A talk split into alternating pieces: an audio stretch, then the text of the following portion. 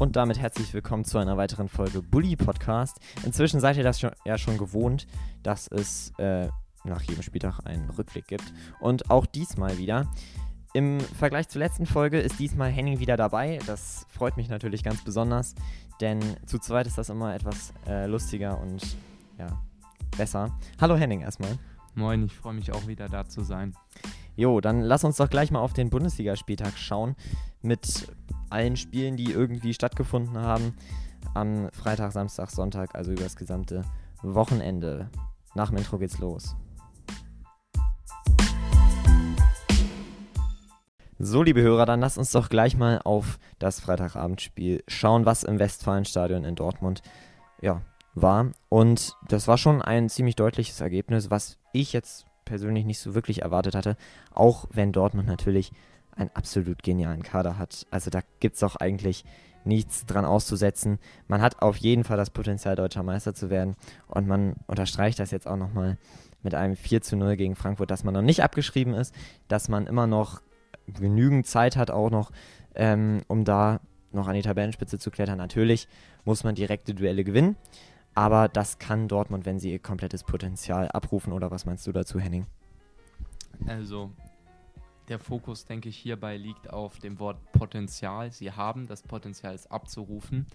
Ähm, aber allerdings unter Favre hat man ja oft gesehen, dass Dortmund in den ganz entscheidenden Momenten ihr Potenzial nicht unbedingt abgerufen haben.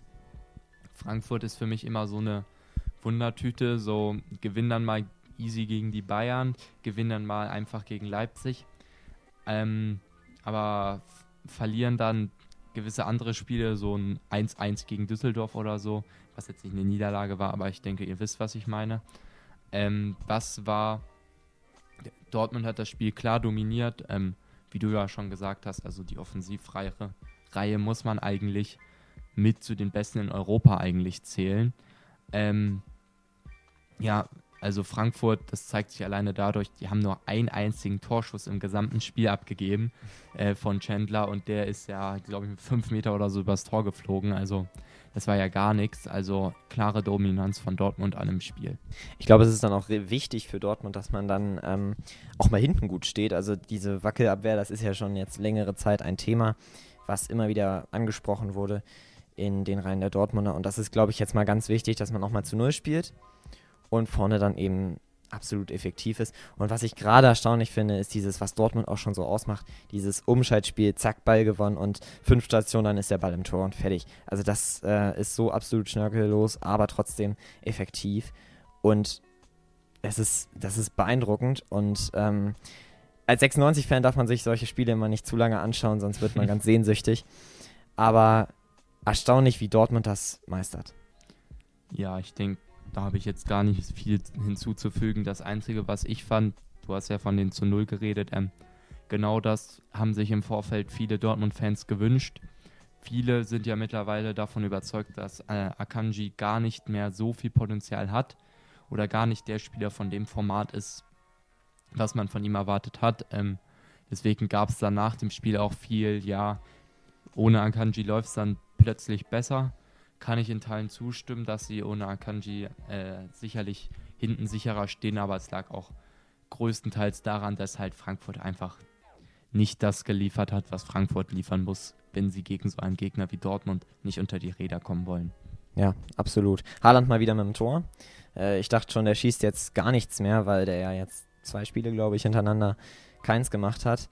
Ähm, ich glaube, es ist wichtig für ihn. War überraschenderweise nur eins, aber ja. Ja, es geht bergab, merkt man gerade. Abs absolut, es geht bergab. Es ist ein neues Formtief, das Erling Haaland erreicht. Nun ja, kann ja nicht alles von selbst laufen. Lass uns weiterkommen zum nächsten Spiel und zu einem ebenfalls sehr deutlichen Ergebnis, was aber auch meiner Meinung nach ziemlich zu erwarten war. Und das war Leipzig gegen Bremen, ebenfalls ein Spiel, was für den Meisterschaftskampf ziemlich entscheidend war auch. Und zwar hat äh, Leipzig da direkt ja, vorgezogen sozusagen und die Bayern damit für den Sonntag etwas unter Druck gesetzt. Gut, im Endeffekt sehen wir, das hat jetzt nicht ganz so viel gebracht, aber trotzdem für Leipzig war es ein wichtiger Sieg, aber auch einer, der kommen musste. Ja, also das deutliche 3 zu 0, vor allem, dass es schon so früh entschieden wurde, Das war ja schon Anfang der zweiten Halbzeit entschieden. Eigentlich auch schon davor. Also Bremen wurde wieder mal an die Wand gespielt. Die sind nicht gut in die Zweikämpfe reingekommen, standen defensiv nicht sicher. Also ich finde es vor allem bezeichnend, dass dann ein Mukele, ein Außenverteidiger, der das 3 zu 0 erzielt hat, da so ganz alleine vorne stehen kann oder sich überhaupt traut, so weit nach vorne zu gehen. Das zeigt mir eigentlich nur, wie wenig Angst oder wie wenig Ausstrahlung ähm, Bremen überhaupt noch hat oder wie viel Angst sie jedenfalls auslösen bei den Gegnern, weil das ist halt einfach nur noch traurig. Und wir hatten ja letztens schon mal ein, äh, eine Folge über Werder Bremen oder das haben wir erwähnt und da haben wir auch über die Personalie Florian Kohfeldt diskutiert. Und da sind wir auch beide zu dem Schluss gekommen, er muss halt die Mannschaft mal erreichen. Und anscheinend aktuell erreicht er sie ja nicht. Sonst würde man ja wenigstens kämpfen, wenigstens sich richtig in die Zweikämpfe schmeißen. Selbst das haben sie ja nicht richtig umgesetzt. Ähm also es ist, Bremen rutscht ja jetzt immer weiter rein, sind mittlerweile auf dem Abstiegsplatz. Ähm, allerdings, man muss gucken, was die nächsten Wochen bringen. Also ich kann mir wirklich vorstellen, wenn jetzt Bremen die nächsten beiden Spiele verliert, vielleicht reicht auch nur das nächste Spiel, dass dann Klo Kohlfelds ähm, Zeit in Bremen leider vorbei ist. Das kann ich mir auch äh, äußerst gut vorstellen. Was du ansprichst mit dem Außenverteidiger Mukiele, dass der da öfters mal nach vorne gegangen ist, das ist zum Teil auch ähm, ein Taktikzug sozusagen von Julian Nagelsmann, dass man die Außenverteidiger sozusagen, das ist ja so gewissermaßen auch ein Außenverteidiger gewesen, wenn man 3-5er-Kette spielt, dass der dann eben auch mal mit nach vorne kommt und so man einfach mehr Spieler in der Box hat und somit natürlich die Chance auch viel größer ist, dass man dann eben ein Tor schießt, was dann ja auch in der 46. Minute gut passiert ist. Bitter für Bremen, wie du es angesprochen hast. Bremen hat so viel Potenzial und das haben wir, das sagen wir eigentlich fast jede Folge, dass es für Bremen jetzt immer schwieriger wird. Jetzt ist man tatsächlich auf dem Abstiegsplatz, das war man zwar schon letzten Spieltag, aber trotzdem, es wird immer dunkler für Bremen. Man hat jetzt ja fünf Punkte Abstand auf Mainz und das ist keine gute Ausgangslage, um jetzt die nächsten Wochen anzugehen. Und es wird meiner Meinung nach jetzt auch nicht wirklich einfacher. Nächste Woche spielt man gegen Borussia Dortmund, zwar im eigenen Stadion, da hat man jetzt im Pokal gezeigt, dass man es schaffen kann.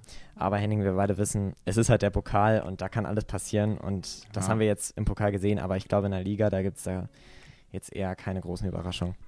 Ich kann mir vor allem auch vorstellen, dass Dortmund da jetzt auf jeden Fall eine Reaktion zeigen will, weil du bist ja schon in Bremen gegen Bremen ausgeschieden und dass dann vielleicht auf Favre, der ja jetzt nicht der große Redner ist, aber die Spieler sind sich ja auch bewusst, dass die Fans dann erwarten, dass du die Mannschaft da mal schön an der Wand spielst, auch wenn es in Bremen ist und Bremen bietet sich ja leider aktuell ziemlich gut darin an. Also ich hoffe es für Bremen einfach, dass sie da es irgendwie schaffen, das gut zu machen, sich vielleicht irgendwie einen Unentschieden oder einen Sieg holen nächste Woche gegen Dortmund, aber es ist halt leider nicht unwahrscheinlich, dass sie da auch wieder unter die Räder kommen. Ja, absolut. Dann lass uns das letzte Spiel sozusagen, was den Meisterschaftskampf wirklich jetzt nochmal ähm, ja, beeinflusst hat, nochmal mitnehmen. Und zwar äh, Köln gegen Bayern. Und zwar hieß es da am Ende ja deutlich 4 zu 1 für den Rekordmeister.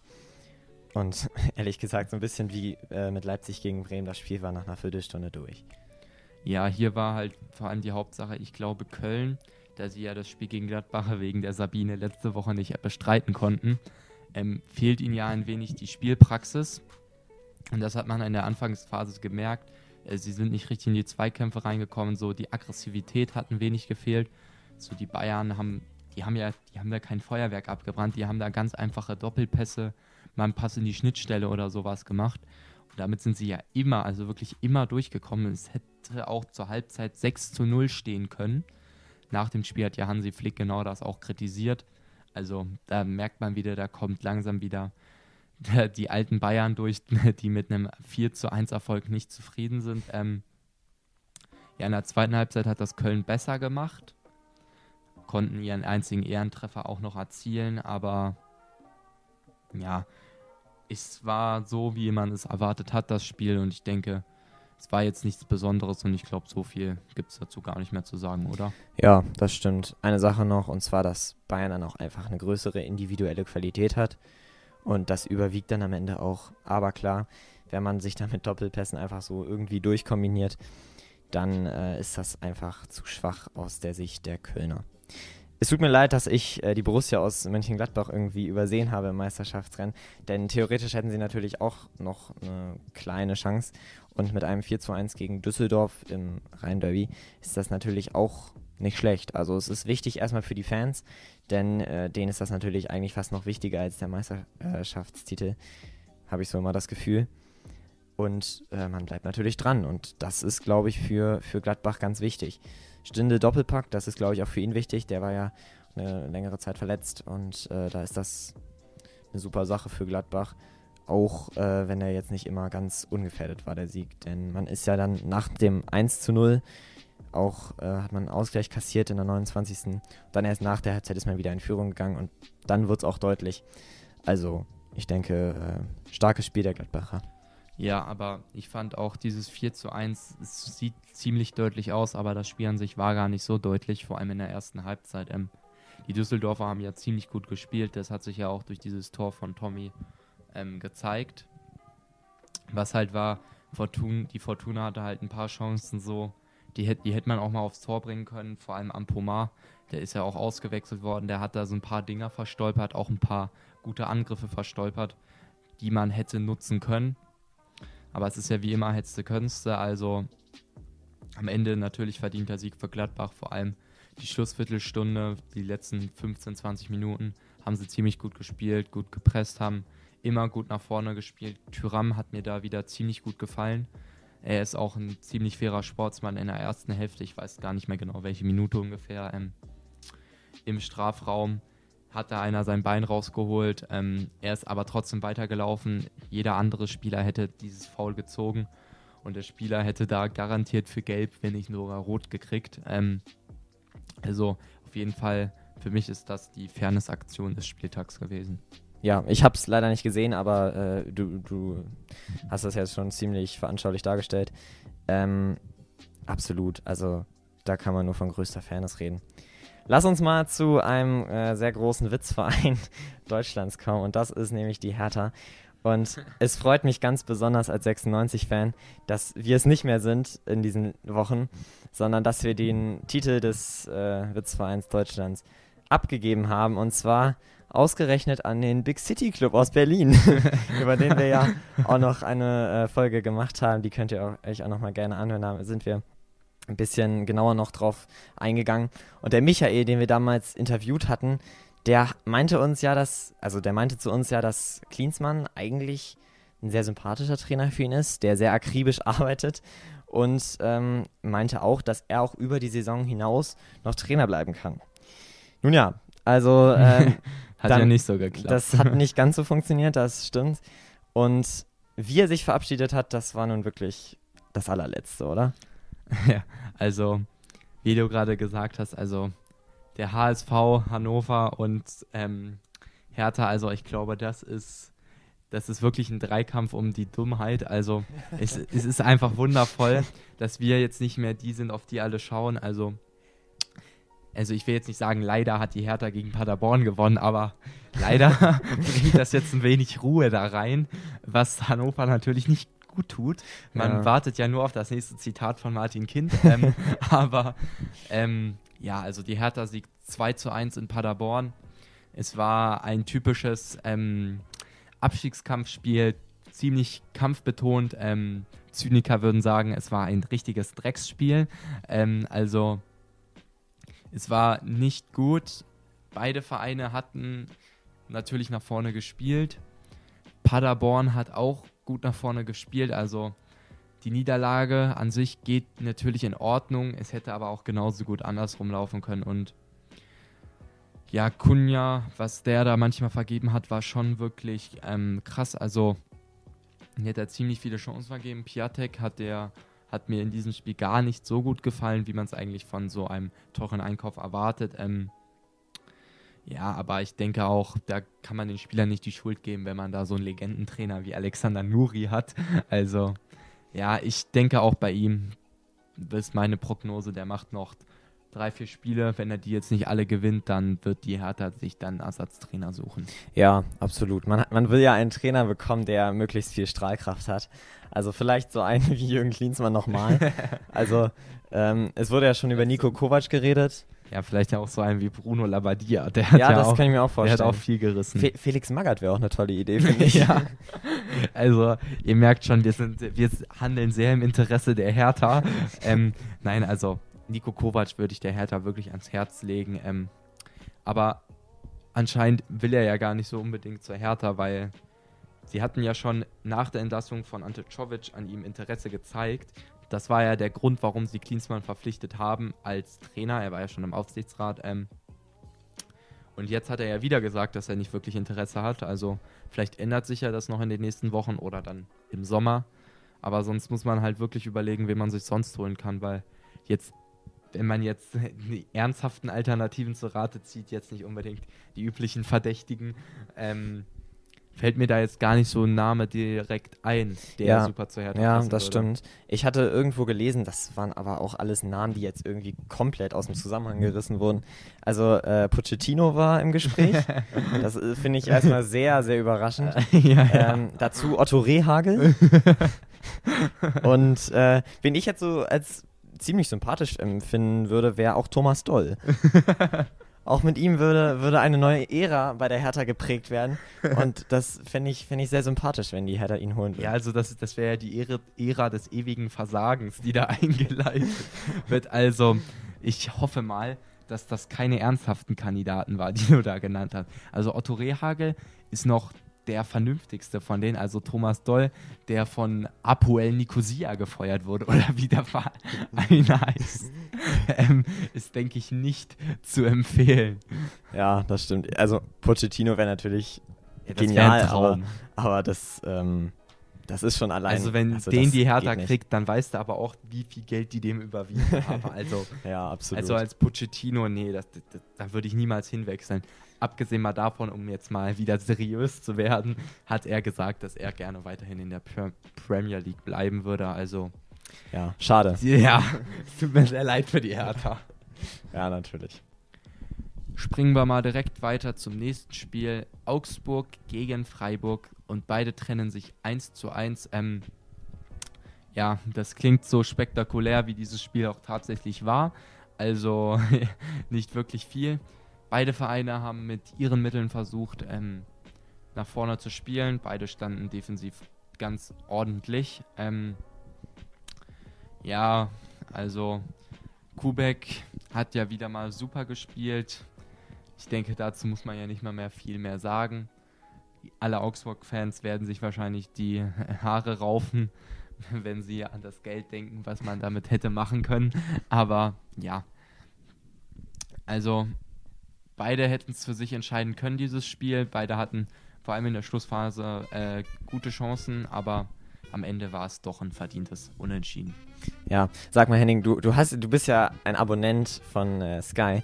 Sag mal, wie oft wurde denn da so hingeschaltet? Also ich kann mir jetzt irgendwie nicht vorstellen, dass das jetzt, dass du das ganze Spiel gesehen hast.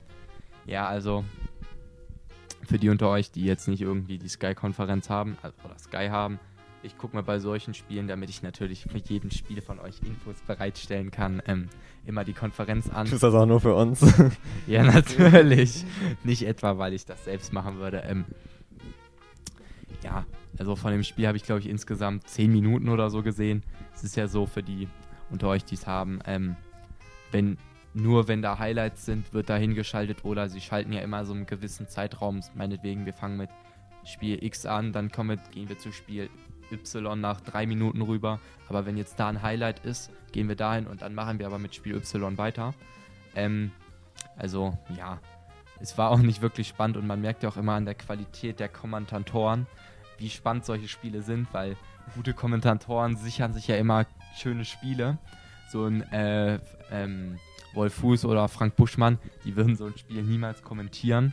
Also es ist halt immer, ich will jetzt nicht sagen Ausschussware, das würde ziemlich gemein klingen, aber ihr müsst darauf achten, wer dieses Spiel kommentiert und dann wisst ihr, ob dieses Spiel wirklich interessant sein wird. Okay, danke schön für diese Einblicke als äh, Sky-Abonnent. immer wieder gerne. Ja, lass uns dann mal zum nächsten Spiel kommen. Und zwar Hoffenheim gegen Wolfsburg. Da ist deutlich mehr passiert, zumindest von Toren her. Und es war schon eigentlich relativ unterhaltsames Spiel, oder Henning? Ja, also es sieht nach mehr aus. Ähm, Wolfsburg gewinnt 2 zu 3 in Hoffenheim. Ähm, was ich am besten fand, war, dass es insgesamt drei Elfmeter gab. So kommt auch nur diese hohe Zahl von Toren zustande. Ähm, Weghorst hat ähm, ein Dreierpack gemacht mit jeweils zwei Elfmetern und ein Tor hat er richtig geschossen. Vor allem der zweite Elfmeter war ziemlich frech in die Mitte geschossen, aber egal. Ähm, das Spiel war an sich ziemlich unterhaltsam. Beide Vereine haben versucht nach vorne zu spielen. Es war jetzt bei den Vereinen jedenfalls so, dass sie nicht so wie Augsburg oder Freiburg ähm, keine Qualität haben, sondern dass sie halt auch ziemlich gute Spieler haben, vor allem ziemlich gute Offensivspieler, ähm, die dann versucht haben, nach vorne zu spielen und das auch gemacht haben. Ähm, also Spiel war ziemlich unterhaltsam. Manchmal muss ich aber wirklich sagen, so die Elfmeter-Regeln, wofür es manchmal Handelfmeter gibt, muss ich wirklich sagen, also bis auf den einen, wo Wiekost ähm, angeschossen wurde, wo er ihn so richtig seine Hand ausgestreckt hat, muss ich sagen, kann man über jeden Elfmeter streiten. Also irgendwie ist es ja auch eine natürliche Handbewegung, dass wenn du grätscht, dass de deine Hand oben hast. Ich meine, jeder, der diese Regeln macht, sollte ja mal mindestens einmal gegen den Ball getreten haben und dann weißt du, dass wenn du grätscht, dass du dann nicht wie so, eine, wie so ein Stück Scheiße runterfällst, sondern dass du halt grätscht und ja. Ja, klar. Also es ist so ein bisschen wie äh, Lucien Favre mal gesagt hat, dass es ein Riesenskandal ist. Und das, das geht überhaupt nicht. Also da muss man schon eine einheitliche Regel finden. Und äh, man kann sich die, die Arme ja nicht irgendwie abschneiden. Also das wäre ja auch irgendwie, wenn sich hier jeder Fußballspieler die Arme abschneiden würde, dann, dann würde man in zehn Jahren keine Fußballspieler mehr haben. Ja, das wäre ja auch Behindertensport. Also, das wird sich ja auch keiner mehr angucken. also, Absolut. Das stell dir mal vor, müsstest du ja den Torhüter auch die Hände abschneiden, wenn die außerhalb des Strafraums unterwegs sind. Das, das ist einfach irgendwie... Völlig unrealistisch. Absolut. Das also, nein, ich finde, wir haben ja aktuell eigentlich eine ziemlich klare Regel dass ich glaube, ich weiß gar nicht mehr genau, was die genaue Gradzahl ist, aber auf jeden Fall, wenn deine Hände über den Kopf sind, ist es ein Elfmeter. Aber bei diesem Grätschen hast du ja deine Hand, ich kann es euch jetzt nicht, ich versuche es euch jetzt hier vorzumachen, aber ihr wisst, was ich meine, wenn du grätsch, ist ja der Arm, den du oben hast, der steht ja immer ein Stück ab. Und der ist ja dann in dem Fall über deinem Kopf. Aber diese Regel greift halt allgemein und in dem speziellen Fall sagt man das. Also ich finde, man sollte da den Schiedsrichtern ähm, Spielraum geben und halt einfach formulieren, wenn deine Hand zum Ball geht, ist es Strafstoß und wenn nicht, dann nicht. Ja, ich glaube, die Regel äh, ist, dass wenn eine unnatürliche Handbewegung, also eine Bewegung der Hand sozusagen oder des Arms äh, vorliegt, und ich finde, wenn man da grätscht, dann ist das keine unnatürliche Handbewegung. Dann ist das einfach eine normale Bewegung, wie wenn du, wenn du fällst oder so, oder wenn du, wenn du dich irgendwie abstützt, dann, dann ist das halt einfach eine natürliche Bewegung und das, das geht halt nicht anders. Ja, das, man merkt es schon alleine, wenn irgendwelche Verteidiger jetzt mittlerweile einfach ihre Hände hinter den Rücken nehmen. Weil wenn sie dann gegen die Hand geschossen werden, ist das dann auch irgendwie schon elf Meter. Mhm. Ähm, und dann merkt man denen ja auch, das steht ihnen ja richtig ins Gesicht geschrieben, dass sie dann halt einfach nur Schiss haben, dass sie den Ball irgendwie ins Gesicht oder so kriegen, weil du schützt dich ja, das ist ja völlig normal. Das ist ja, eine, wie du gesagt hast, wenn du fällst, stützt du dich ja auch ab. Und wenn du grätscht, das ist ja eine Art kontrollierter Fall, sage ich mal. Ja. Und da stützt du dich ja auch ab. Also also ich finde es da wirklich so ein bisschen fraglich, was da gemacht ist. Es ist, ist ganz, ganz schwierig, ja. Da sollte man auf jeden Fall nochmal drüber gucken. Früher hieß es ja, wenn eine Absicht vorliegt. Ja. Aber auch das ist immer, es ist immer eine Interpretationsfrage. Ja, es ist immer Auslegungssache vom Schiedsrichter, aber früher fand ich, war es weniger unfair, als es heute ist. Ja, da hat es besser funktioniert. Ja, lass uns mal weitermachen mit dem Spiel Union gegen Leverkusen. Das ist auch 2 zu 3 ausgegangen, diesmal der glückliche Sieger Leverkusen ja, bitter, bitter, bitter für Union Berlin. Dann in der 94. Minute da noch ein Gegentor zu bekommen und dann auch noch so ein blödes. Also wie Gikiewicz den Ball sich da irgendwie selber ins Tor äh, schaufelt, das hätte nicht sein müssen, oder? So ein Ball wäre, glaube ich, nie reingegangen. Ja, also es gehört ja dann auch mit dazu, dass sowas mal passiert. Er hat ja auch selbst direkt, ähm, nach, danach hat er ja selbst gemerkt, so, dass es sein Fehler war, hat sich ja auch gleich bei seinen Mitspielern entschuldigt. Ähm, Das Spiel war ziemlich unterhaltsam, muss ich sagen. Leverkusen hat ja in der typischen Bosch-Art wieder immer aggressiv nach vorne gespielt. So gefühlt, äh, die Dreierkette steht an der Mittellinie. Aber genauso sollte Fußball sein. Ähm, Union hat ziemlich gut dagegen gehalten. Und so ist dabei auch ein ziemlich ähm, unterhaltsames Spiel dabei rausgekommen. Union hat mal wieder zu Hause verloren, was ja nicht so oft vorkommt. Aber trotzdem haben sie ja immer noch ein ziemlich angenehmes Polster von neun Punkten auf den aktuellen ähm, Relegationsplatz. Also es würde mich wirklich freuen, wenn Union dieses Jahr die Klasse hält und Leverkusen sammelt wichtige Punkte um die internationalen Plätze. Ja, absolut. Ist nichts, dem ist nichts hinzuzufügen. Ähm, für Union ist das eigentlich schon fast ein Erfolg, dass man 2 zu 3 gegen Leverkusen spielt. Aber äh, am Ende bringt dann das jetzt auch nicht weiter, weil man null Punkte gewinnt. Ähm, ja, für Leverkusen, man bleibt dran an der Champions League und äh, für Union ja, muss man eben woanders Punkte holen und ich denke, das kriegen sie auch noch hin, weil sie einfach kämpfen und das finde ich, find ich schön. Ja, vor allem vor der Saison hätte man noch gesagt, wie du gesagt hast, dass das ein großer Erfolg ist. Mittlerweile ist man ja als Union-Fan ja fast schon enttäuscht, wenn die da jetzt nicht Punkte holen, aber ja, sowas passiert auch mal, solange sie nur weiter konstant punkten. Und davon gehe ich jetzt mal stark aus, wenn da jetzt kein großer Einbruch kommt oder eine Verletzung eines sehr wichtigen Stammspielers. Also es freut mich einfach, dass die auch vor allem, sie stellen sich ja auch nicht nur die ganze Zeit hinten rein. Vor allem mit Bülter, der mir ziemlich gut gefällt. Ähm, also, wenn Union so weitermacht, wird alles, wird die Zukunft rosig aussehen. Hast du schön formuliert. Äh, nächstes Spiel Mainz gegen Schalke. Und ja, was soll man da groß zu sagen? Es ist ein 0-0. Und an das Spiel waren ja, ja gewisse Erwartungen schon geknöpft. Und zwar gerade aus Schalker Sicht, dass das, das ist einfach ein bisschen wenig. Auch wenn Mainz jetzt ja auch nicht ganz schlecht ist, obwohl sie auf dem 15. Äh, Platz sind. Trotzdem, Schalke musste eigentlich gewinnen, oder? Ja, also ich bin natürlich sehr zufrieden mit diesem Ergebnis, weil ich mir so in meiner Tipprunde den Tagessieg gesichert habe. ich finde es ich auch schön, dass du immer deine eigene Tipprunde mit einbeziehst. Ja, das ist eine Information. Also für die Zuschauer, die es interessiert, ihr könnt euch gerne Tipps bei mir holen. Ich bin da aktuell ziemlich am Gewinnen. Ähm, also ich habe persönlich ja, wie ihr ja an meinen Tipps erkennen könnt, damit gerechnet, dass so was dabei rumkommt. Ähm, Mainz ist zu Hause ja gar nicht schlecht und was bei Mainz auffällt, sie spielen gegen Mannschaften, die ungefähr gleichwertig sind oder wie äh, Schalke ein wenig besser, spielen sie ja nicht schlecht. Sie kommen ja nur unter, Räder, unter die Räder gegen große Mannschaften, die halt wirklich den überlegen sind. Da kriegen sie dann mal ein 5 zu 1. Aber so, Schalke hab, hatte ich jetzt auch das Gefühl, vor allem in der Hälfte, ersten Hälfte, so, die haben halt so Larifari nach vorne gespielt und so unbedingt den Sieg wollte jetzt keiner von beiden. Also in den Schlussminuten, vor allem der Kopfball von McKenny, ähm, waren gute Chancen für einen Sieg, aber am Ende war es ein hochverdientes 0 zu 0. Also, und ja, Mainz ging es genauso wie dem anderen Karnevalverein Köln. So richtig zufrieden kann man mit dem Fußballwochenende nicht sein. Ja, das stimmt. Äh, Hauptsache die Stimmung jetzt beim Karneval wird etwas besser als die jetzt in den Stadien. Jetzt. Ja gut, man kann es ja auch schön saufen. Ne? das, das, das stimmt. Liebe Hörer, wir sind leider schon wieder am Ende der nächsten Folge. Und kleiner Ausblick für die nächste Woche. Und zwar ist dann schon der 23. Spieltag erreicht. Also äh, so langsam wird es richtig ernst, oben sowie unten und das ist auch schön. Äh, nächsten Spieltag heißen die Partien folgendermaßen: Bayern spielt gegen Paderborn, Gladbach empfängt Hoffenheim, Bremen spielt gegen Dortmund, Hertha gegen Köln, Freiburg gegen Düsseldorf, Schalke gegen Leipzig, Leverkusen gegen Augsburg, Wolfsburg gegen Mainz und am Ende dann noch Frankfurt gegen Union Berlin am Montagabend. Da gibt es sicherlich auch wieder die ein oder anderen Proteste, aber das werden wir dann in der nächsten Folge, denke ich mal, gewissermaßen thematisieren. Mal schauen. Liebe Hörer, wir freuen uns dass ihr uns, dass ihr euch das wieder angehört habt. Äh, wir freuen uns über jeden Hörer und über jedes, jede Art von Feedback, äh, damit wir auch selber noch gewissermaßen lernen können aus gewisser vielleicht dem einen oder anderen Fehler.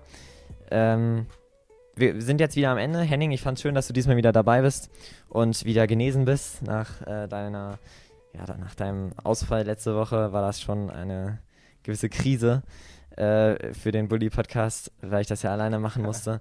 Aber schön, dass du wieder dabei bist und jetzt auch regelmäßig Teil dieses Podcasts bist, denn du bist ja auch ein sehr wichtiger Teil des Podcasts. Vielen Dank.